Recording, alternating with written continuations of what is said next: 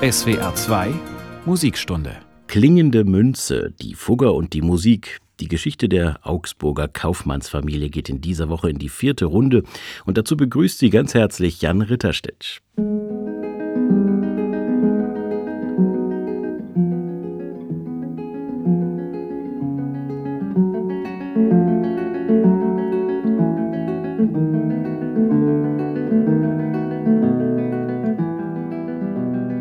Es muss damals ein Paukenschlag gewesen sein.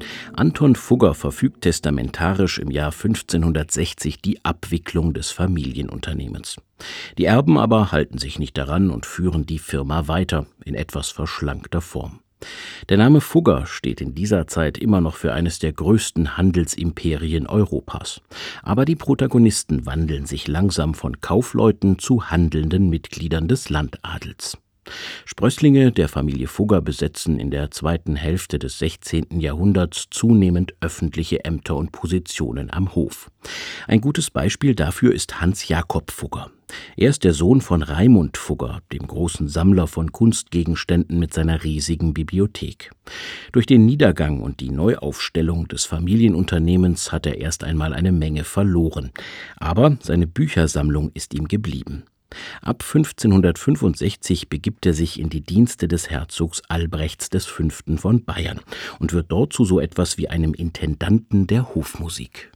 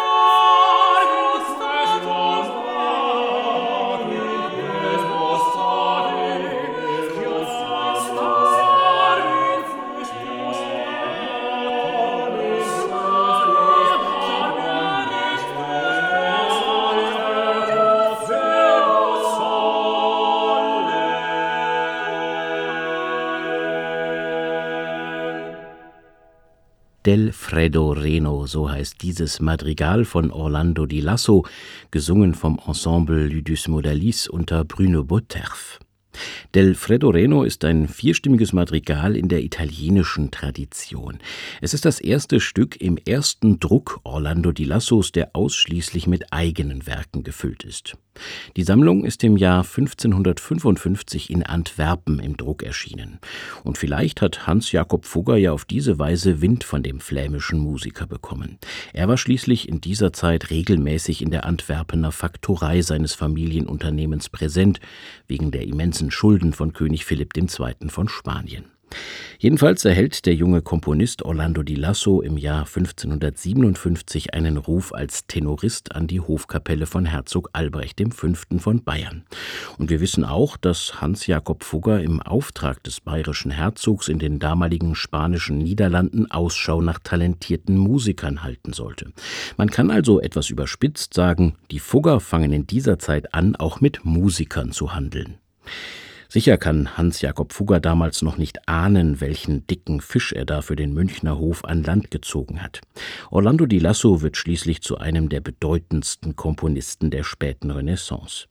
Er stammt ursprünglich aus Mons im heutigen Belgien. Schon als Teenager fällt er mit seiner wunderschönen Stimme auf und hat dann mehrere Stationen an verschiedenen Höfen in Italien gemacht. Daher auch seine profunde Kenntnis des italienischen Madrigal- und Motettenstils. Wegen einer Erkrankung seiner Eltern hat er seine italienische Karriere aber 1554 abrupt abbrechen müssen und ist zurück in die damaligen spanischen Niederlande gereist. Nach kurzer Station in England hat er sich dann in Antwerpen niedergelassen und seine ersten Werke im Druck herausgebracht. Offenbar hatte er damals eher eine Anstellung in Italien oder Spanien im Sinn, das legen die Widmungstexte seiner Drucke nahe. Dann wird es aber Bayern. Dort hat man ihn offenbar mit einer sehr hohen Besoldung gelockt.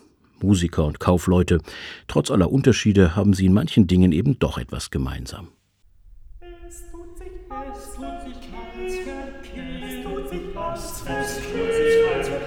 es tut sich,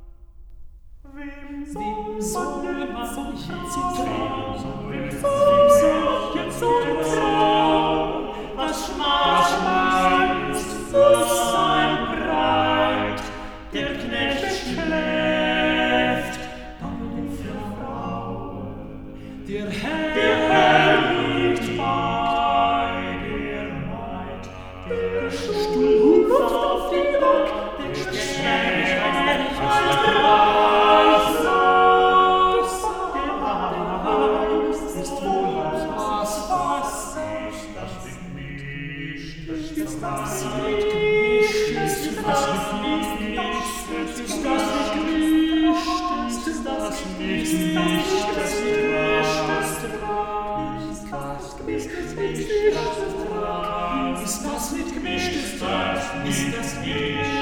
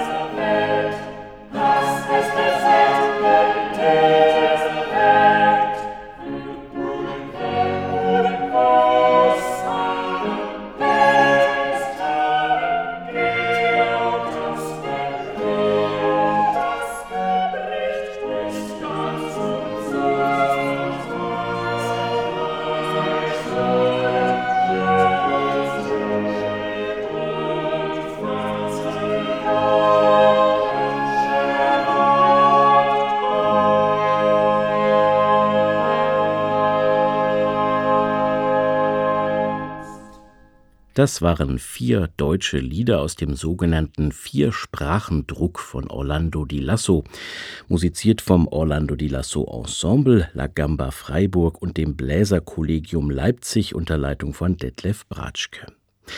Neben den deutschen Liedern gibt es in diesem Druck noch französische Chansons, italienische Madrigale und lateinische Motetten.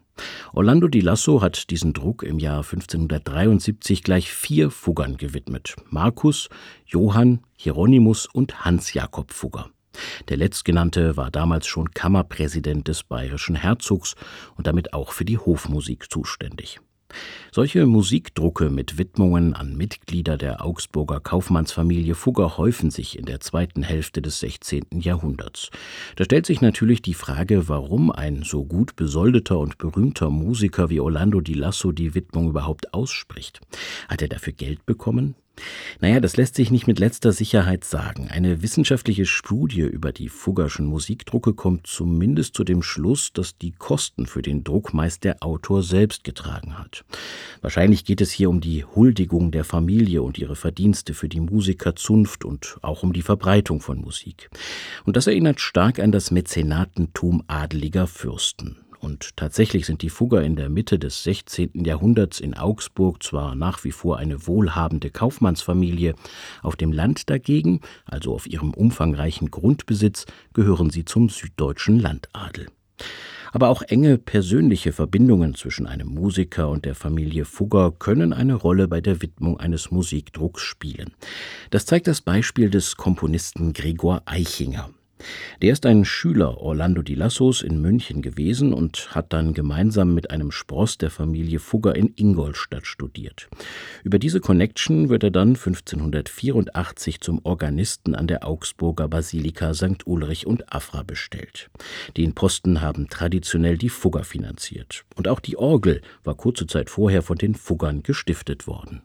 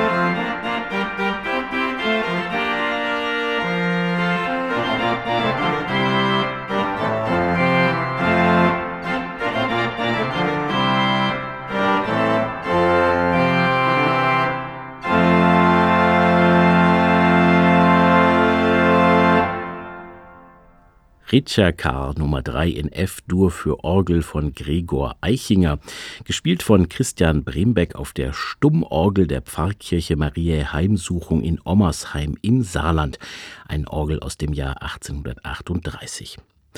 Kurz nachdem Eichinger seinen Augsburger Organistenposten bezogen hat, schicken ihn die Fugger zur weiteren Ausbildung erst einmal nach Italien. Das ist schon eine besondere Auszeichnung und spricht dafür, dass Eichinger schon vorher eine enge Beziehung zu der Augsburger Kaufmannsfamilie gehabt haben muss. In Italien studiert er bei dem berühmten Komponisten Giovanni Gabrieli und lernt dessen Idee von der Mehrchörigkeit repräsentativer Kompositionen kennen. 1588 kehrte er dann aus Italien wieder nach Augsburg zurück. Neben seinem Organistenjob leitet er auch die Kammermusik im Haus von Jakob Fugger.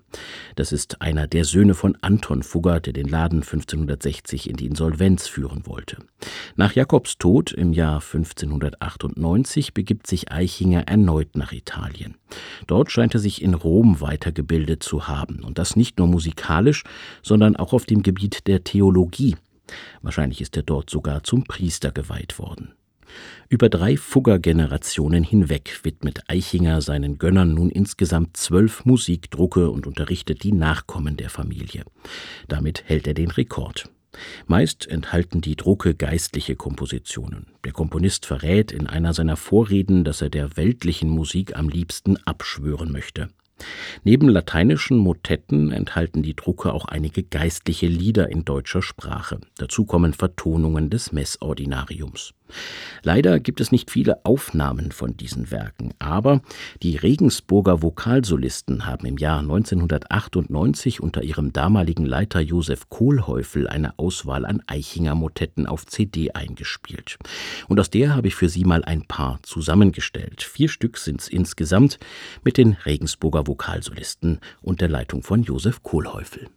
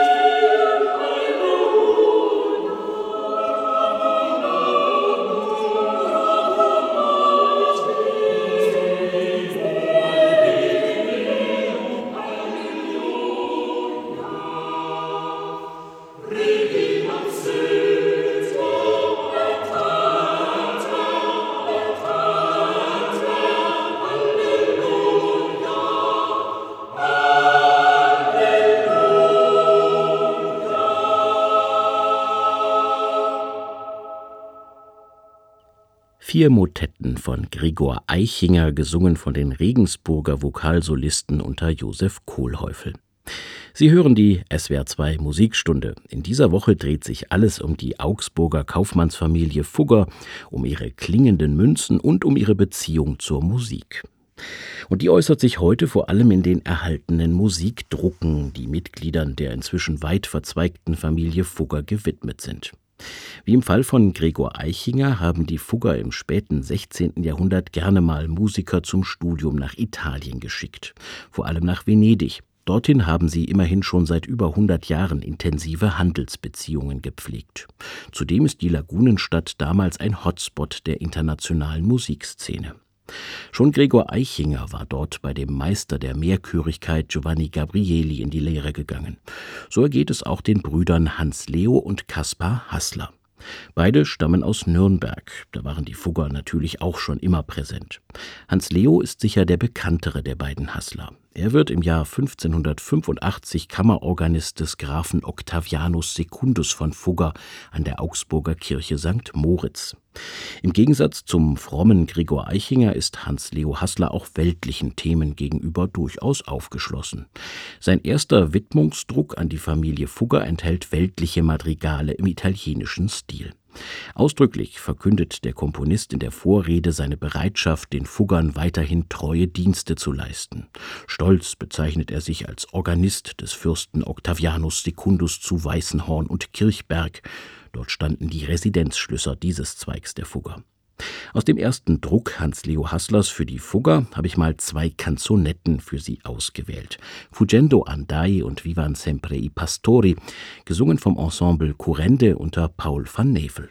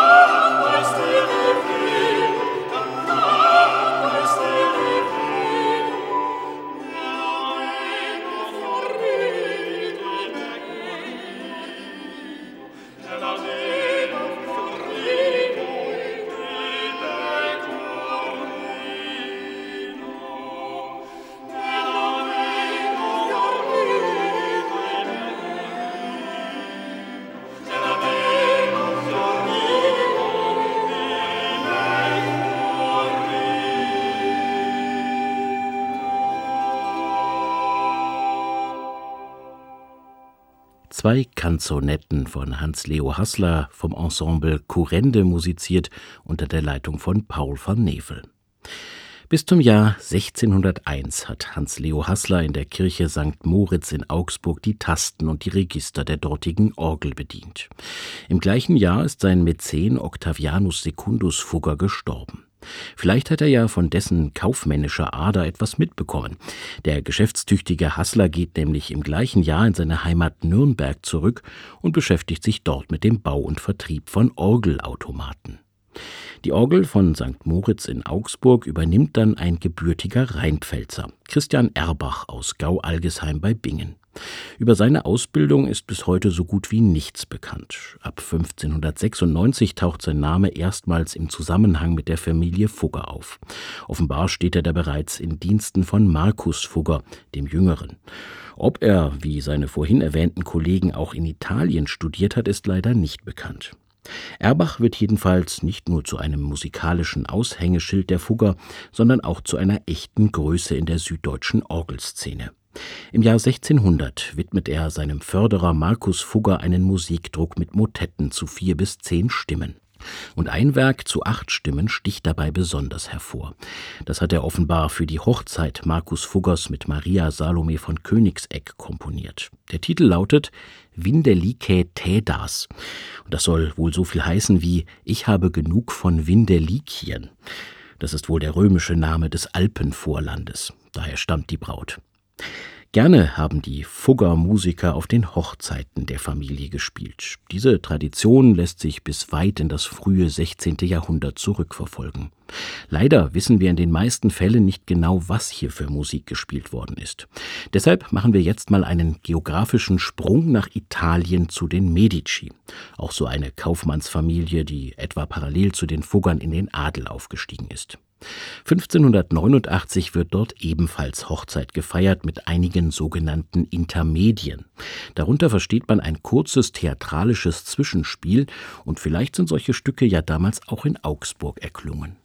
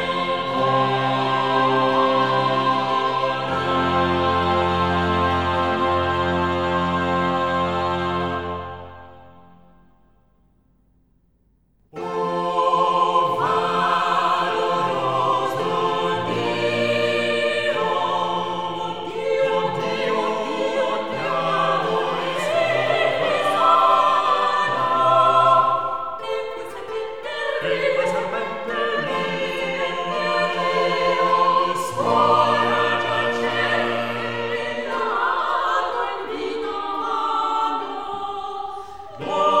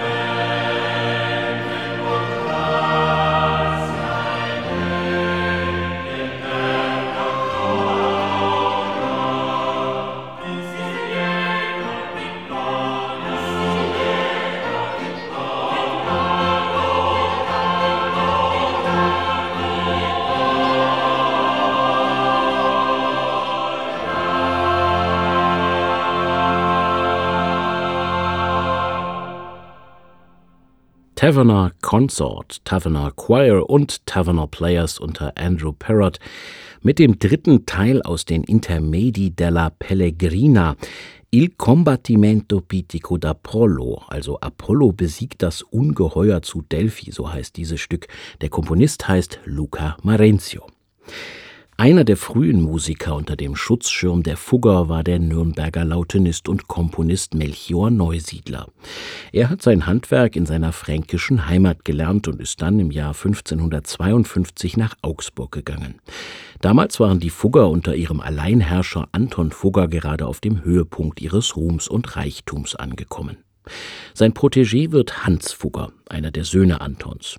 Er hat ihn etwa im Jahr 1573 zu seiner Hochzeit eingeladen und ihm als Lohn ein wertvolles Silbergeschirr vermacht. Es muss ja nicht immer nur Geld sein. In Augsburg wird Neusiedler zu einer festen Größe im Musikleben der Stadt. In seinen Kompositionen verbindet er die deutsche Tradition mit dem modernen italienischen Musikstil der Zeit. Eine Eigenschaft, die eigentlich auf alle Fuggermusiker zutrifft. Im Jahr 1580 winkt Neusiedler sogar eine Festanstellung an der Hofkapelle von Erzherzog Ferdinand von Tirol. Er nimmt das Amt an, wird aber schon wenige Monate später wieder gefeuert. Der Grund, als Protestant hat er sich nicht an die dort üblichen Fastengebote gehalten. Sowas. Neben Hans Fugger dient Neusiedler nun vor allem Octavianus Secundus Fugger. Das ist derjenige, der später Hans Leo Hassler unter seine Fittiche genommen hat. Und das wird Neusiedler allerdings irgendwann zum Verhängnis. Der junge Hassler verdrängt ihn allmählich aus seinem Stammgeschäft mit den Fuggern. Dazu kommt eine schwere Gichterkrankung, die ihm und seiner musikalischen Tätigkeit sehr zusetzt. Dennoch lassen ihn die Fugger nicht hängen. Sie unterstützen Neusiedler bis zu seinem Tod, wohl im Jahr 1591 in Augsburg. Vielleicht haben Sie ja nicht vergessen, dass er den Namen Fugger sogar in einem Musikstück verewigt hat. Der Fuggerin Danz entstanden wohl für die Hochzeit von Hans Fugger im Jahr 1573. Das Stück spielt jetzt Paul Odette auf der Laute.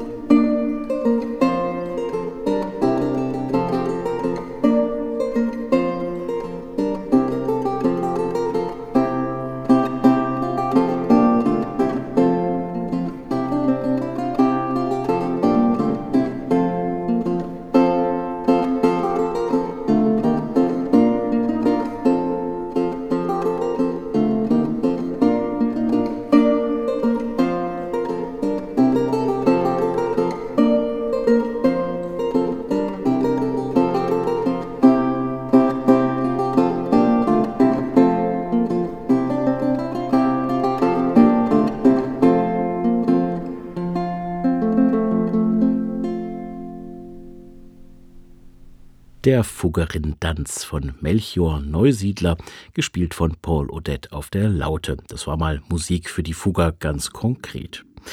In der letzten Folge der SWR2 Musikstunde geht es um die Musikpflege am Hof der weit verzweigten Fuggerfamilie im schwäbischen Babenhausen.